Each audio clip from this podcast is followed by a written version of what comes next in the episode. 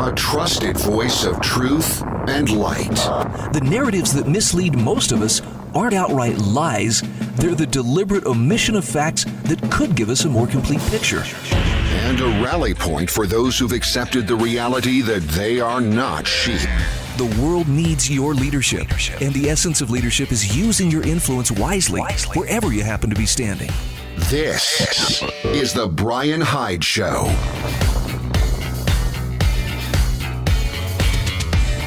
Well, hi there, and welcome to the show. I am glad you could join me today. If you're joining us for the first time, I want to welcome you to the program. I hope I don't scare you off. And I say that only because I do tackle subjects that can make people uncomfortable. And I try not to do this in an Alex Jones way, you know, where I'm screaming at you and, you know, hitting you over the head with a rolled up newspaper. Listen to me, dummy. Listen to me. That's that's not my approach. I do think we have some very serious things going on around us. Today, I'm going to be spending some time talking about the importance of preserving freedom of speech, especially when it comes to voices of dissent. And if that seems a little bit self-serving, I understand. You know, after all, that's kind of what I'm doing here. And you know, maybe maybe I'm just you know trying to trying to protect my own cow, you know, or my own ox from being gored. But I think this has application for, for all of us, including people who don't host podcasts or radio broadcasts or don't write or, you know, otherwise speak to the public. There's a lot at stake here. And with everything that's been going on, it's kind of easy sometimes to uh, stop seeing the forest for the trees, so to speak. So, we're going to spend a little bit of time today talking about uh, a couple of aspects of the war against dissent and how it seems to be picking up speed. And it's crazy. This is one of the things that, that blows me away is big tech has openly come out and, and taken sides. Now, the crazy thing to me is, you know, I look at my life and, and I'm going to sound like an old timer when I say this, but, you know, I remember the days before cell phones. I remember the days before a household computer was a, a thing. I mean, to be quite honest, I remember my family getting our first color TV and thinking that was pretty amazing. And in so, so many ways, big tech has improved our lives. I mean, it has revolutionized how business is done. Any anybody who's had the big brown truck pull up or FedEx or Amazon or whomever and drop off exactly what you need on your porch within a day or two of ordering, you know, you can attest to this has been amazing.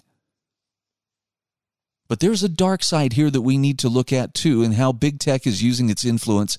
And I have this terrific article from Thomas L. Knapp this is a guy who's been covering internet freedom issues for years, and he he takes on the question of why is big tech taking such an open stance against rather than for freedom, and particularly freedom of speech. Well, in his words, he says they're playing Monopoly and they're going to lose. Thomas Knapp, in an article published on, pardon me, this is published on uh, everythingvoluntary.com says over the years i've written many columns concerning the war on internet freedom. And he says my usual targets are the politicians and government agencies who serve as shock troops for the dark side across fronts ranging from encryption to sex worker advertisements to darknet marketplaces. But he says on the private side of things or the private sector side of things i've just noted that anti freedom business practices are bad business practices, that bad business practices tend to be self punishing, and that none of the actors in big tech are, strictly speaking, monopolies. But he says now the war has been tuning up into its next phase. And big tech is finally taking an open stand against rather than for freedom. Facebook and Twitter are cracking down on speech, both left and right varieties. Google, Amazon, Apple, at all are trying to take down sites and apps on which speech can't be easily regulated. So, why is big tech finally showing us an anti freedom face? Now, Thomas Knapp says if you have to ask why, the answer is almost always money. And that may certainly be true in this case. Most of the firms in question enjoy substantial revenue from government contracts.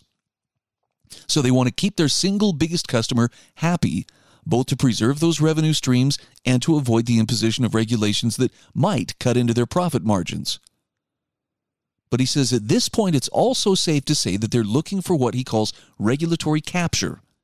They see the handwriting on the wall. Regulation is coming, whether they like it or not.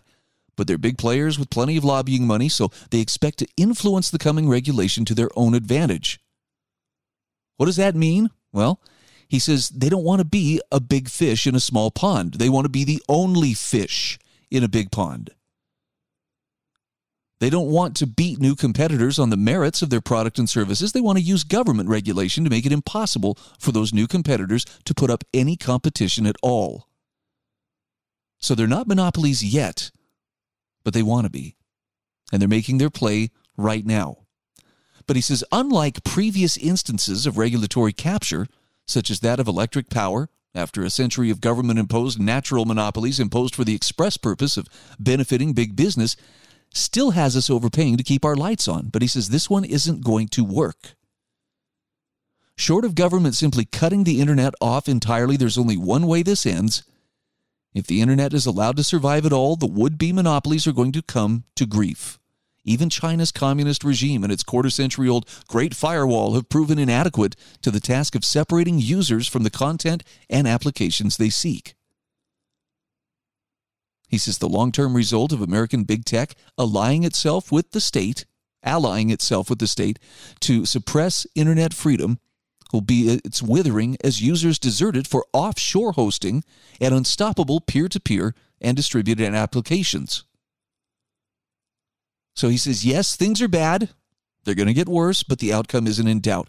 Big tech can switch to the user side or it can go extinct.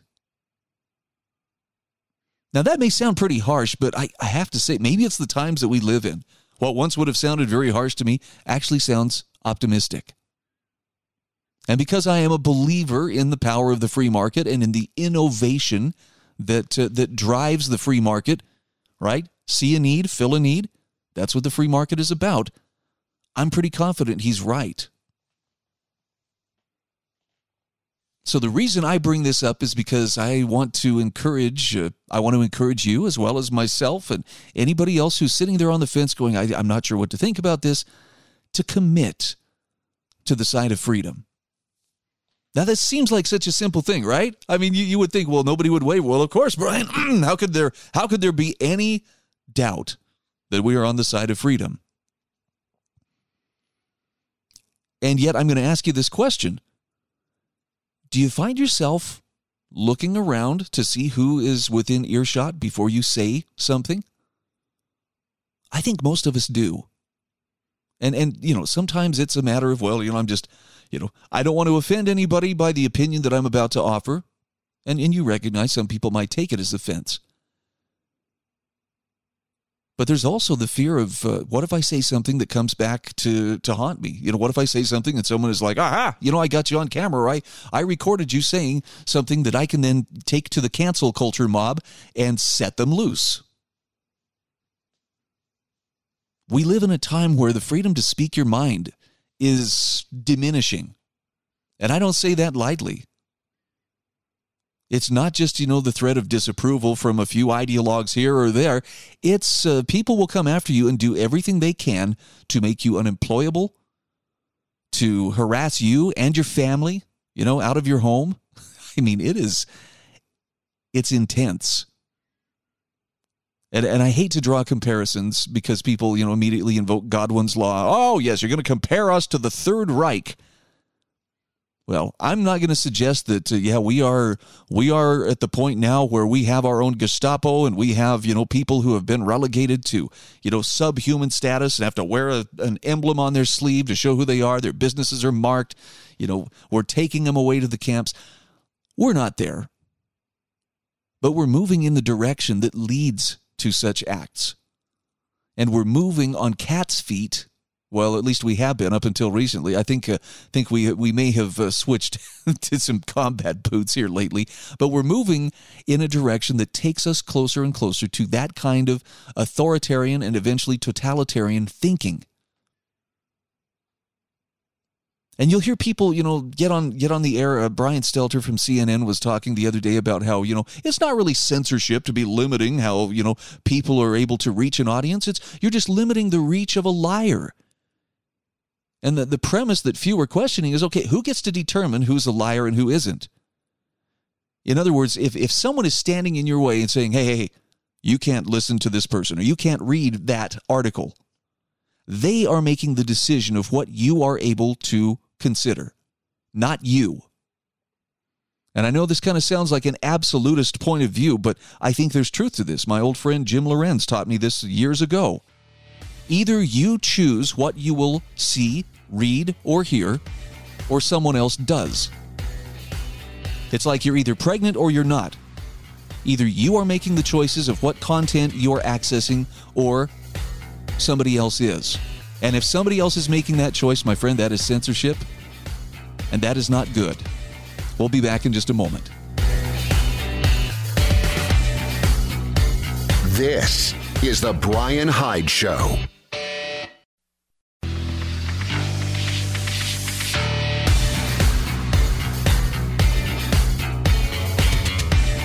This is The Brian Hyde Show.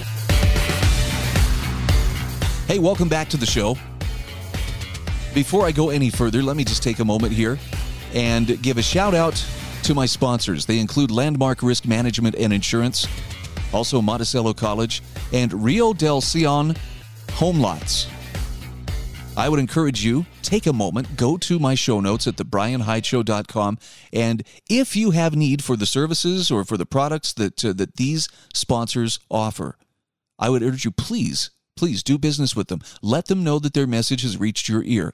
And and even if you don't need it right now, just do me this favor and drop them a line or just send them a message or call them up and tell them I appreciate you sponsoring Brian's show because these sponsors make it possible for me to focus as much of my effort as possible on bringing you content that is hopefully um, thought provoking, hopefully uplifting and empowering, and, and strengthens your resolve and puts steel in your backbone to stand up and be counted for those things that really matter. I would appreciate it. They would appreciate knowing that the message has reached you. And again, the contact information, the contact links are right there on my show notes page. All right, let's talk a little bit about how big tech has uh, partnered with the security state. This is one of the biggest mistakes that I believe that they have made. Yes, they've improved our lives in many ways, but this is a form of crony capitalism at work. And in the words of Ivan Eland, it is a grave sin what they're doing. They claim to champion privacy, you know, companies like Google or Amazon, but they make a fortune contracting with the government. So, what's the downside? Ivan Eland says the deplatforming of Donald Trump by Twitter, Facebook, and Google owned YouTube, that is big tech, recently garnered big headlines. Trump's change in status raised cries among some conservatives of censorship. Yet a more libertarian view holds that these are private companies that have a right to control their content, just as private broadcast and print media do. He says the word censorship is traditionally and more appropriately applied to government violations of the Constitution's First Amendment guarantee of speech. More disturbing, though, he says, might be big tech's aiding of law enforcement's violations of the rights of individuals at home and contributions to the military's violation of human rights abroad. He says, despite its reputation for independence, it has recently been revealed that big tech's relationship with the American national security establishment may be stronger than was previously thought. Okay, pause for just a moment. Why would that matter? Why would it matter if there was this partnership or relationship between the national security state and big tech? I just want you to think along with me for a moment. How much have you shared about yourself on Facebook, on Twitter, on, on any number of these big tech platforms. But I'm thinking particularly Facebook, since that's probably the one that I'm most familiar with.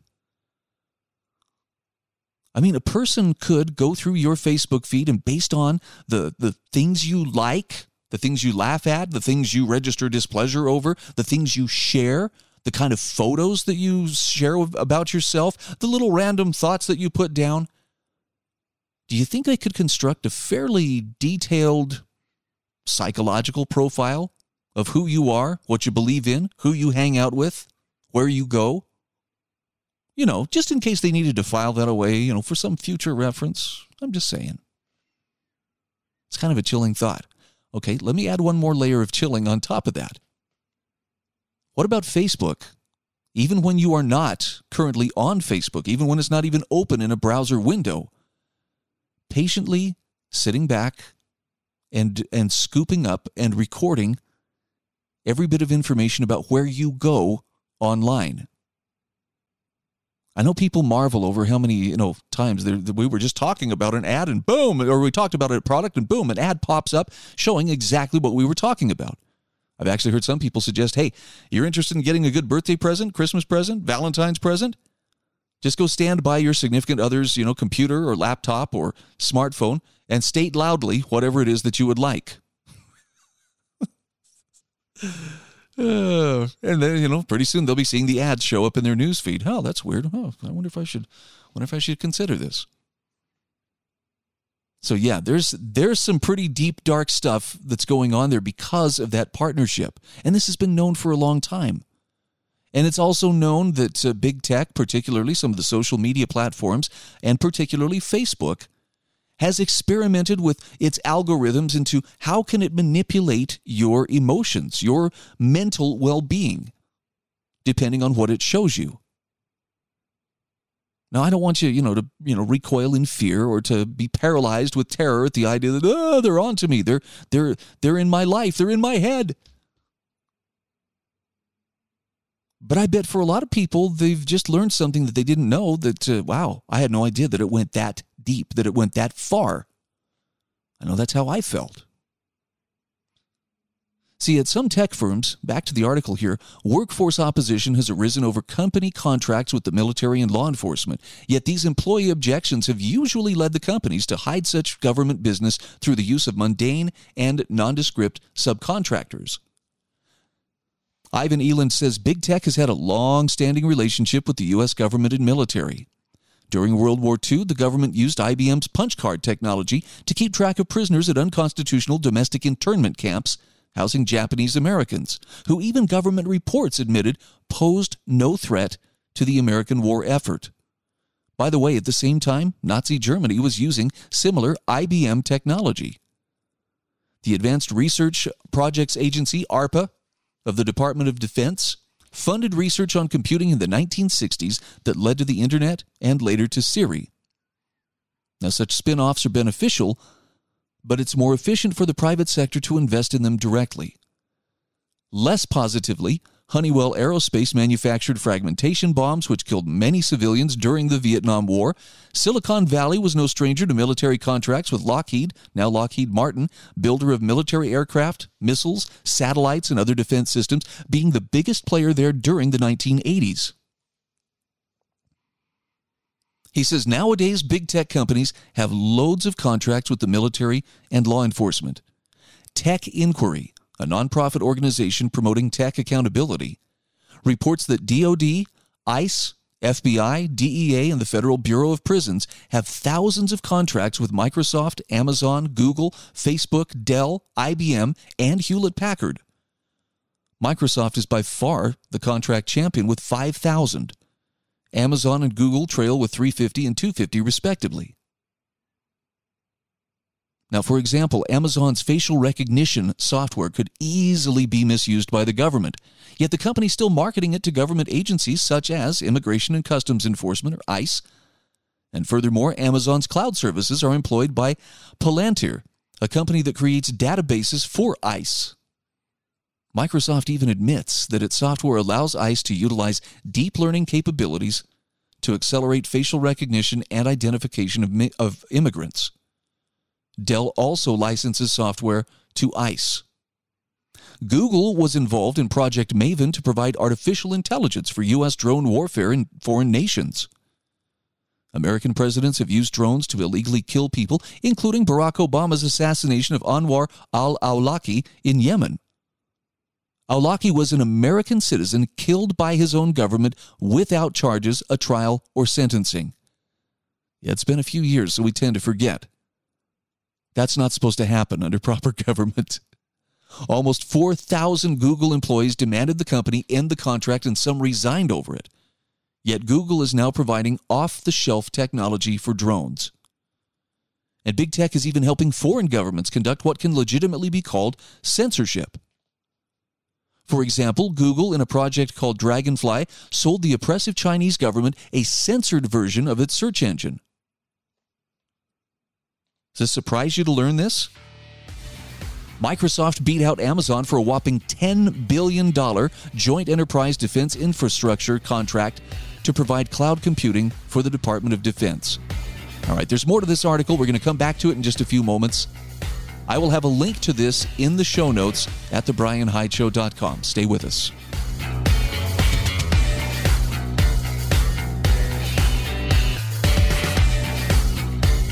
This is The Brian Hyde Show.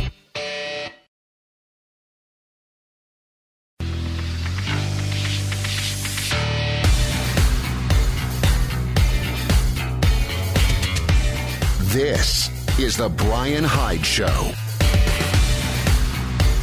All right, welcome back to the show. I want to take a moment here to uh, point you towards my friends at uh, Landmark Risk Management and Insurance. If you're a small business owner, I know you are wearing multiple hats. That is the nature of the beast. And one of those hats that you have to wear is you have to be kind of an insurance expert, right? Because there are types of commercial insurance that are just a part of doing business. Well, if you are one of those people, and I think there are a lot of them out there who say, okay, I'll wear the hat, but I still don't fully understand or feel fully comfortable with everything that I'm doing. I think I know what I've got, but do I really have all my T's crossed, all of my I's dotted? This is where Landmark Risk Management and Insurance can help you.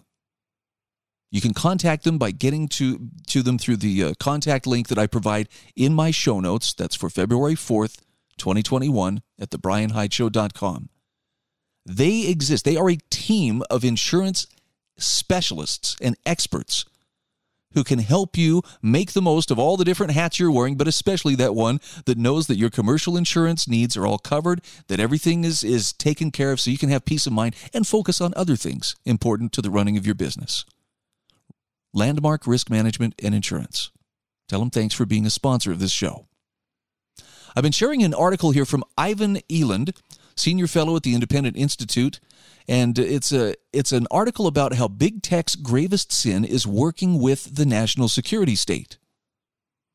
I mean, I don't know if you've had any heartburn over what big tech has been doing.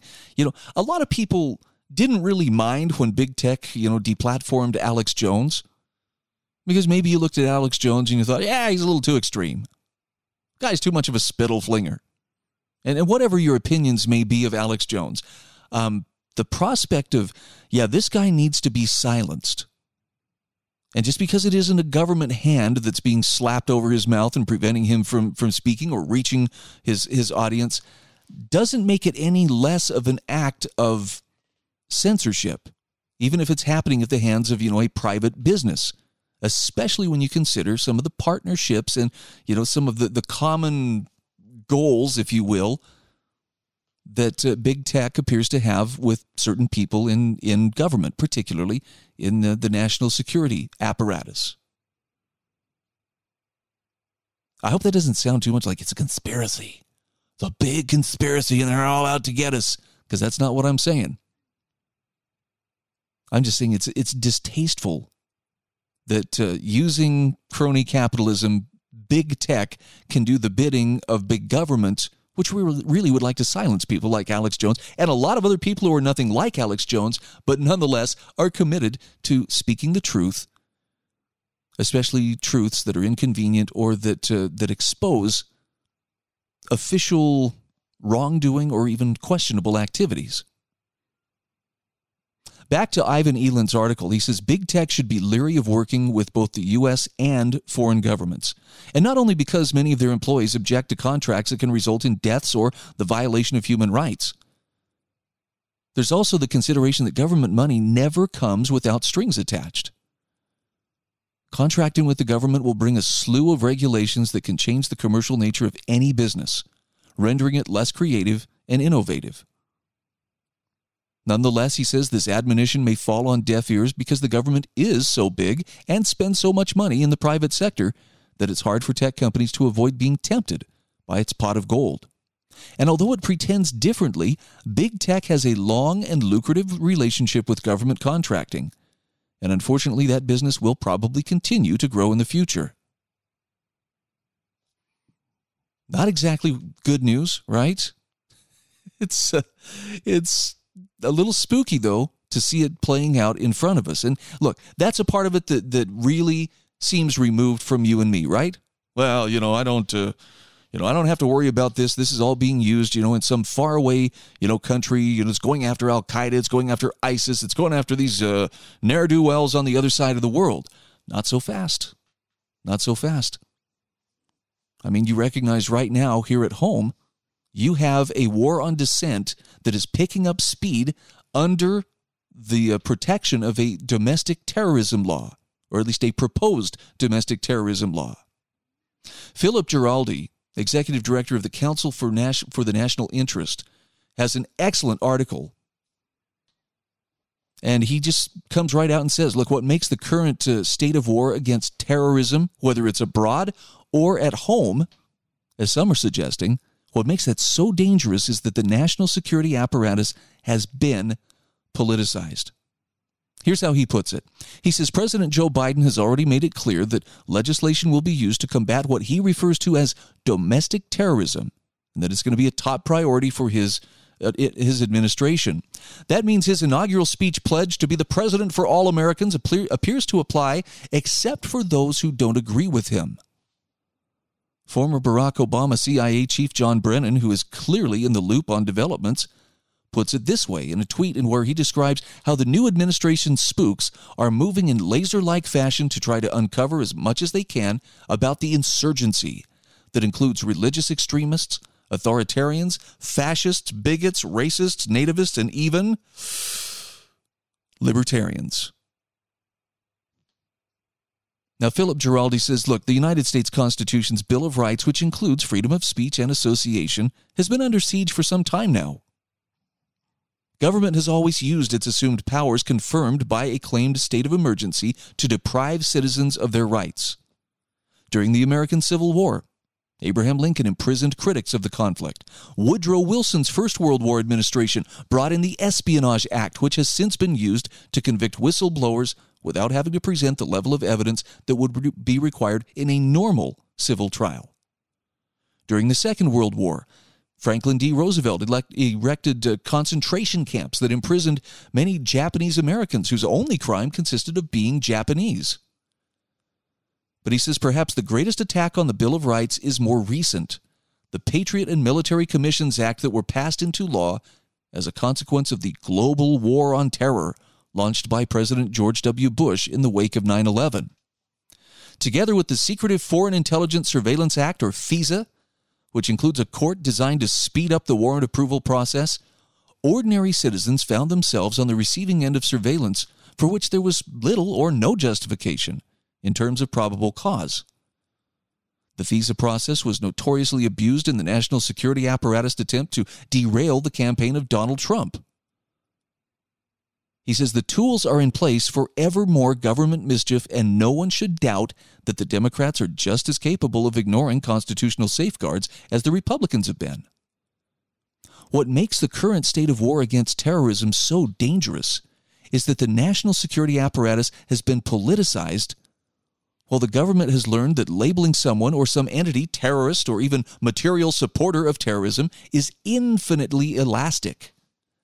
That's precisely why Secretary of State Mike Pompeo has frequently called out opponents and attached to them the terrorist label, since it then permits other steps that might otherwise be challenged. Then there's the fact that the playing field has changed since the First and Second World Wars. The government, he says, has technical capabilities that were never dreamed of in most of the 20th century. Edward Snowden and other whistleblowers have demonstrated how the government routinely ignores constitutional limits on its ability to interfere in the lives of ordinary citizens. Not only that, it can monitor the lives of millions of Americans simultaneously, giving the police and intelligence agencies the power to mount fishing expeditions that literally invade the phones, computers, and conversations of people who have not been guilty of any crime. He says the authorizations that already exist will be further weaponized to go after dissidents as identified by the new regime. A bill introduced by House Intelligence Committee Chair Adam Schiff would take existing war on terror legislation and simply amend it to say we can now do that within the U.S. It would be combined with previous legislation, including former, Barack, former President Barack Obama's infamous 2012 National Defense Authorization Act, which allows the military to indefinitely detain American citizens suspected of terrorism without a trial. Obama and Brennan also assumed an illegal and unconstitutional right to act as judge, jury, and executioner by drone of American citizens overseas. Given those precedents, a bill like Schiff's would, would free the national security community's hands even more. He says the new body of legislation would mean increased secret legal surveillance, suppression of free speech, indefinite car- incarceration without charges, somebody just disappearing, torture, perhaps even assassination. And he says if that sounds totalitarian, it should. And there ought to be particular concern that the plan of the Biden administration uh, to go after so called domestic terrorists will be this generation's version of either Pearl Harbor or 9 11. This is the danger that I think so many of us have been warning about for, for years. Don't give someone the tools to create a framework of tyranny eventually somebody's going to come along and it's going to be just like a turnkey operation. Oh, well, I got the key. Let's let's take it and run with it. We'll come back to this article in just a few moments. Again, I have a link to it on the show notes page, which you can find at thebrianhydeshow.com.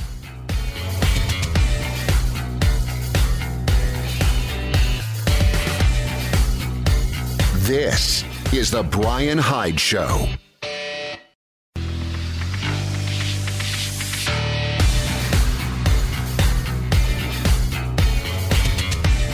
This is the Brian Hyde Show. All right, welcome back to the show. I'm sharing with you an article here from Philip Giraldi. Domestic terrorism and the law, uh, domestic terrorism law plus the war on dissent will proceed full speed ahead. This is not good news, and so I, I apologize if I've upset your tummy. You know, if, i if I'm giving you indigestion by sharing this with you. Uh, my goal is not to make you fearful. It's not to make you angry. It's just to, to put into perspective what we are facing right now.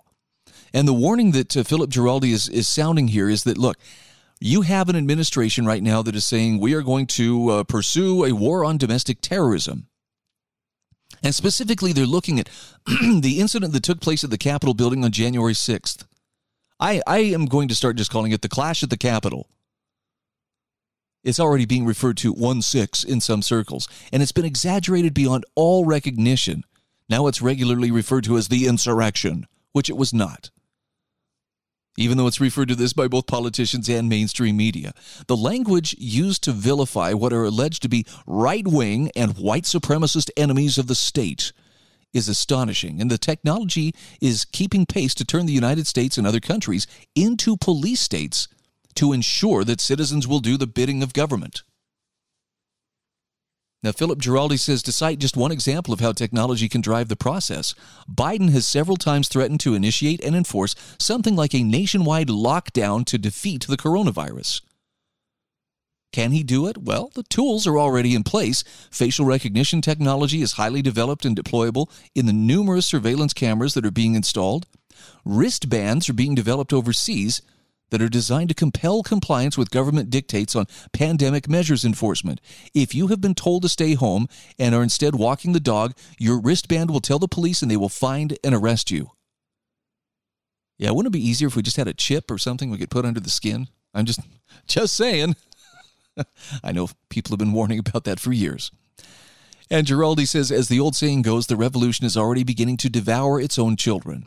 Universities and schools are insisting teachers actively support both publicly and privately the new equity land diversity, equity and diversity rather, order, while police departments are purging themselves of officers suspected of being associated with conservative groups, meaning that something like a loyalty test might soon become common.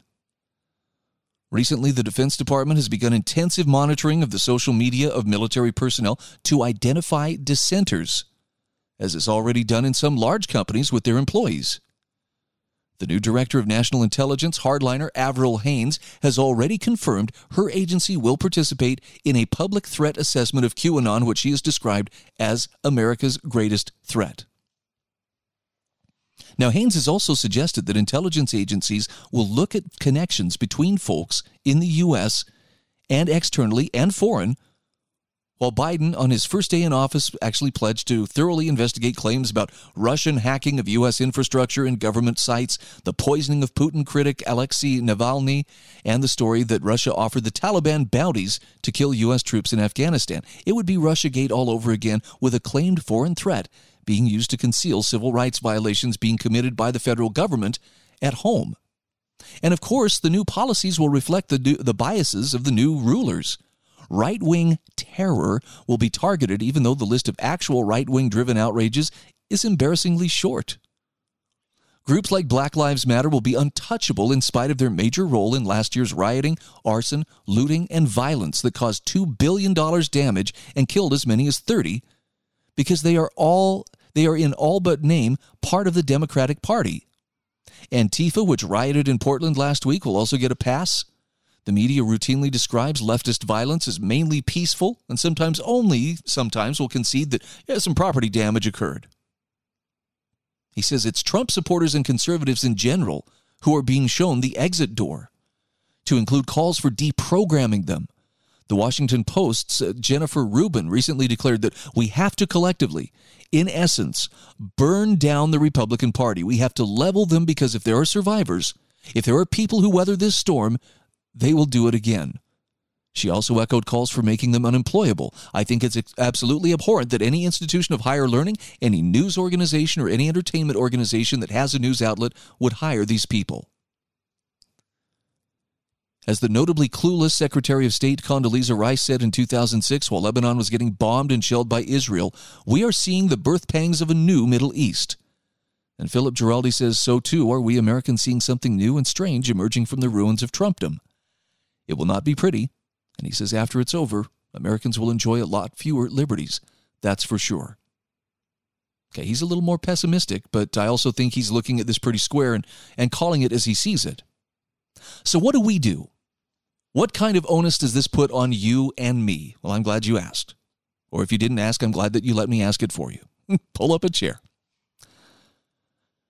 What we need are people who are willing to comprehend live and speak the truth regardless of what it may cost them.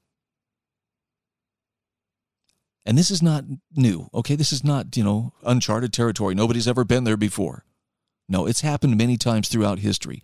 One of my favorite examples of uh, truly heroic standing for truth is the White Rose Society and Sophie Scholl. Sophie Scholl and the White Rose Society. I don't remember when I first heard the story about them, but it was a story that grabbed my attention and held on.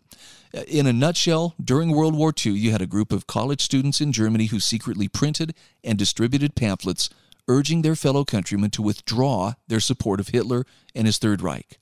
And this wasn't just kids acting on youthful impulse. They were committed to speaking truth that very few people dared to acknowledge during a time of total war when there was nothing resembling free speech in Germany. If you were merely suspected of disloyalty to the Nazi regime, you could expect to be arrested, interrogated, and tortured at the hands of the Gestapo. And to openly oppose the bloody wars and the totalitarian mindset that ruled their government, that was considered high treason, meaning it was punishable by death. So Sophie and her brother and a handful of friends were captured by the authorities after they left pamphlets at the University of Munich in February of 1943.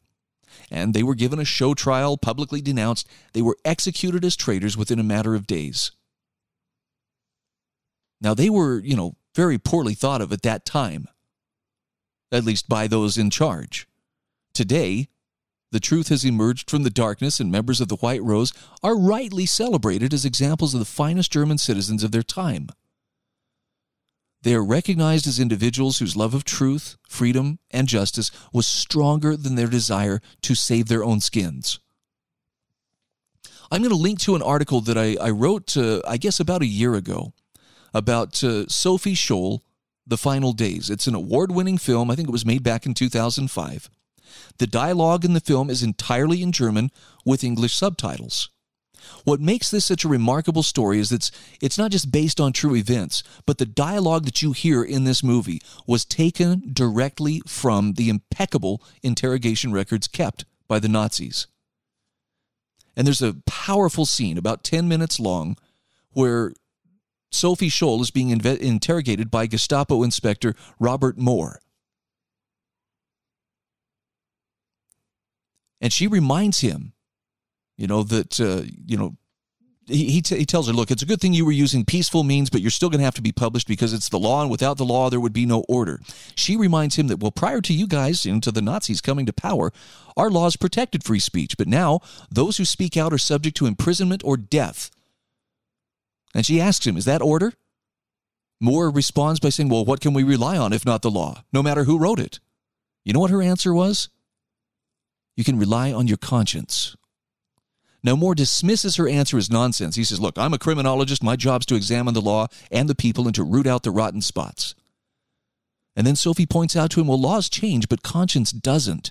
And she reminds Mohr that current laws don't protect everyone from arbitrary acts of government, they only protect the yes men.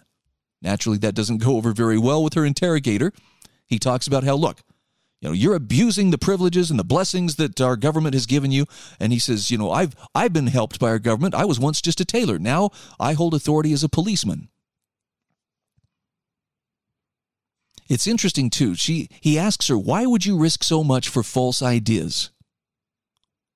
I think this is a question that some of us are likely to face in the days ahead her answer was because of my conscience, and she gives him concrete examples of official mistreatment of a Jewish neighbor, the euthanizing of mentally challenged children, which her conscience could not ignore. And I only share this with you because the exchange that you see play out in this film, which is again based on a real experience, it's remarkable and it's true, and it's an example of how summoning the courage to speak moral truth to entrenched evil can become a life or death matter. It also demonstrates that uh, you know anybody who's interested in speaking truth like that has to be well acquainted with his or her conscience.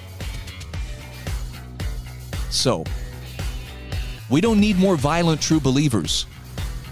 What we need right now and moving ahead is more people who will speak the truth, as Sophie Scholl did, without regard as to what it may cost them.